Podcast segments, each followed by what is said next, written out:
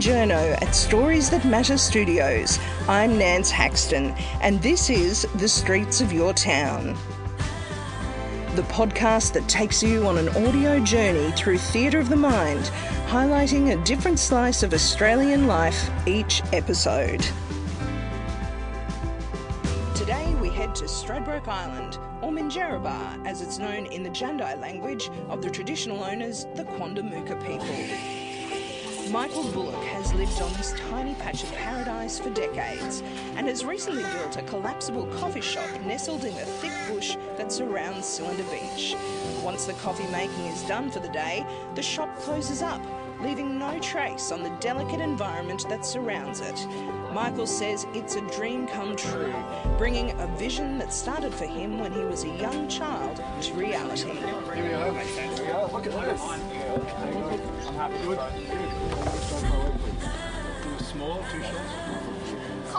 Any sugar? I was invited here by a local family in the 70s, and um, in those days, a lot of people in Brisbane wouldn't have even heard of Stradbroke Island. In fact, when I was really young, we we um, camped at Wellington Point, where the roundabout is, was a camping ground. And I asked my dad what the Blue Mountains were on the on the horizon. He said that's America. And I went, oh, I'd like to go to America someday. Funny how life works out, hey? But um, yeah, it was sort of like a fishing person's paradise, and then the surfers started, and, and uh, yeah, I don't even like going to Amity or Dunwich. I just like to stay, you know, in one spot. Yeah. So you're living over here now? You have been since the 70s? Oh no, I went to school in Brisbane, and when I finished school, my parents spent a lot of money on my brothers and I. I went to private schools, and they said, "What do you want to do with your with the rest of your life, like career-wise?" And I went, "Oh, I want to live like how you have um, school holidays." Looks like it's rush hour now, Michael. Yeah, well, You're the meeting place no one gets out of bed until 10 o'clock at Straddie. in winter. So I'm joking. I've actually done quite a few things off the island, but um, yeah. Now you've got your little coffee house dream here right on the beach at Cylinder. Yeah, so this I started this with my teenage kids mm-hmm. to give them sort of weekend and holiday work, and they've all buggered off and left me looking after it. So it's six years we've been doing this, but it's just it's just weekends and holidays, and the surf's crowded then, so I'm just happy being down here, and I employ a lot of people. So in busy times, there's five people on a shift, and so it's good creating an opportunity for other people as other than my kids. And it's all a sustainable business. Yeah, So- it doesn't have much impact on the area here, does it? no, It's so quite when, a small when we're footprint. gone, we're just a little picnic table, and if you didn't know what went on, you wouldn't wouldn't know there was a, a coffee house. All in the back of your trailer. Yes, and it's 150 metres from my front door, Hmm. so I don't charge much for travel. and um, and then the cups we produce, Bio Cup prints our own editions. So we've got local artists, photographers, and artists work on the cups, and they're compostable. I saw that. They're beautiful with all the, the artwork on them. I actually washed mine out and kept it at home. Yes, fill it up with shells. actually, that's true. souvenir.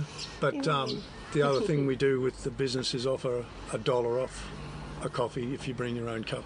As I know, here with my coffee in hand and in my little cup. Thank you for that. So it's it's probably top end of generosity in, in discounting. That's a lot. But if at some point in the future we're going to have to all you know, have our own things and um, so almost like the indigenous culture, the, the ladies used to have dilly bags with what they needed, and the guys pretty much had their, their equipment and they carried it everywhere they went.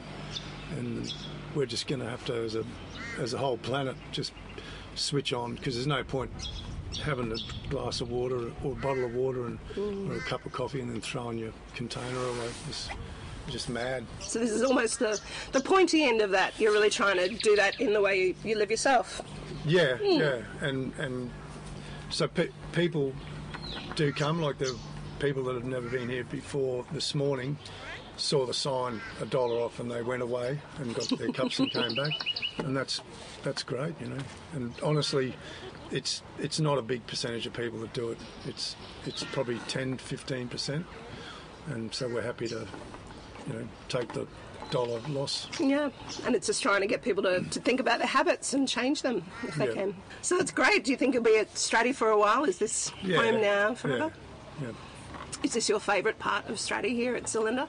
Yeah, well, you know, John and Jenny from up at the Blue and the Green Room in Gelati. Mm-hmm. So they're like teenage years spent with those guys, and we've always been like competitive about where's the best place to see the sun rise or the sunset. Oh, that's al- the debate, yeah, yeah. they always like give it a good call for that top end of town.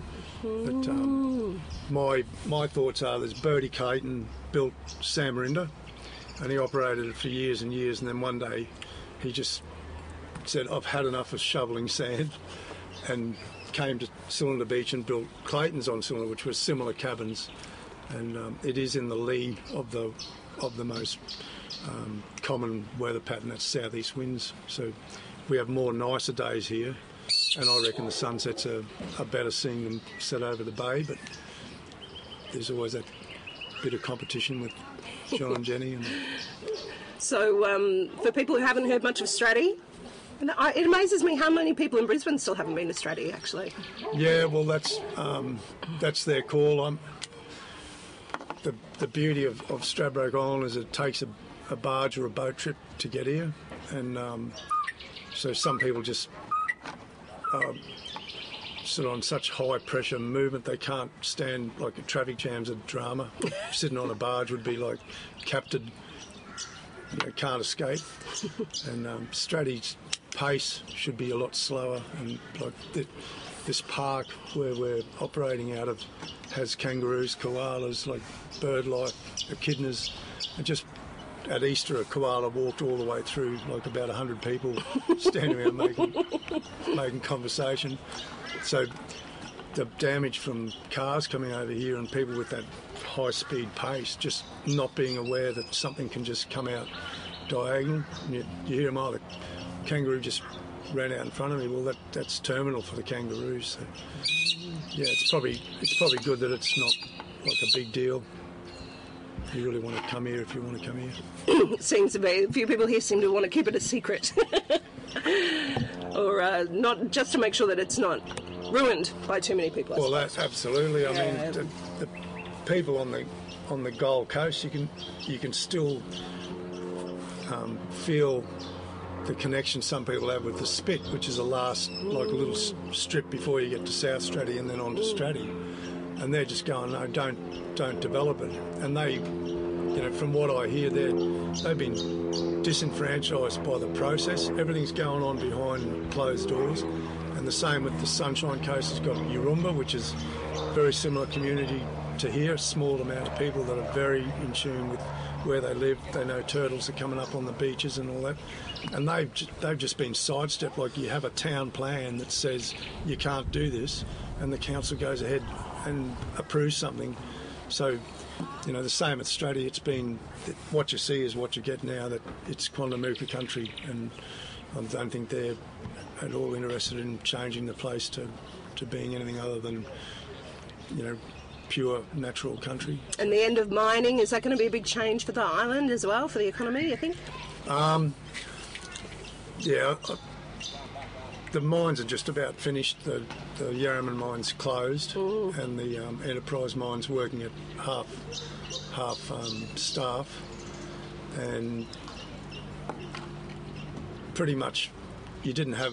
We we don't get much in the way of custom from from, from mining, but the village of Dunwich um, got a lot of consumers from spending their money there, and the barges and water taxis. So transferring to to um, tourism being the main income is going to be a hard call. It really needs to be run like a snow field, so that it's when it's on, it's on, Seasonal. seasonal, yeah. and then when it's off, it needs time to repair. Or I really believe we we should have some time out from from the, the big months And um, the experience that I've got is that if it gets cold or if it rains, you've got empty caravan parks, you've got cancellations in units.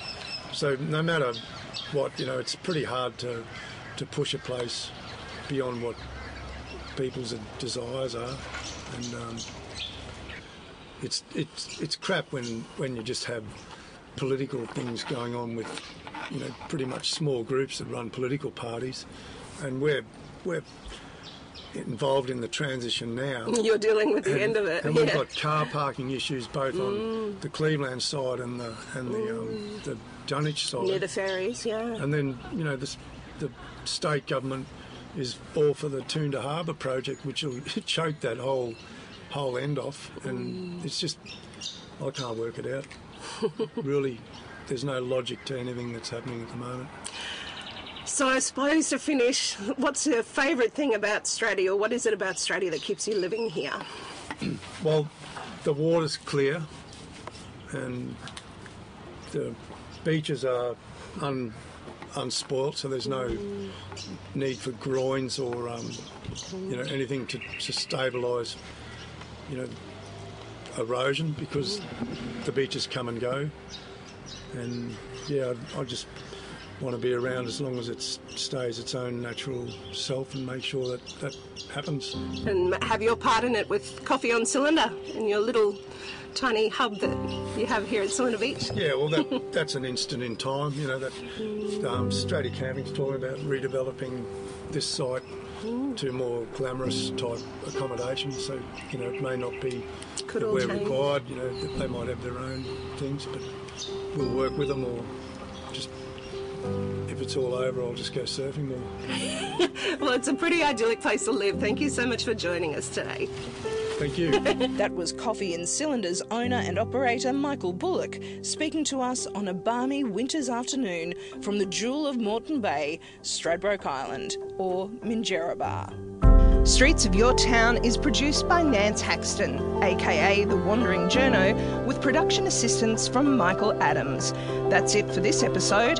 I'm Nance Haxton. Stay up to date with the latest episode of Streets of Your Town by subscribing on your podcast app, on iTunes or SoundCloud. See you next time.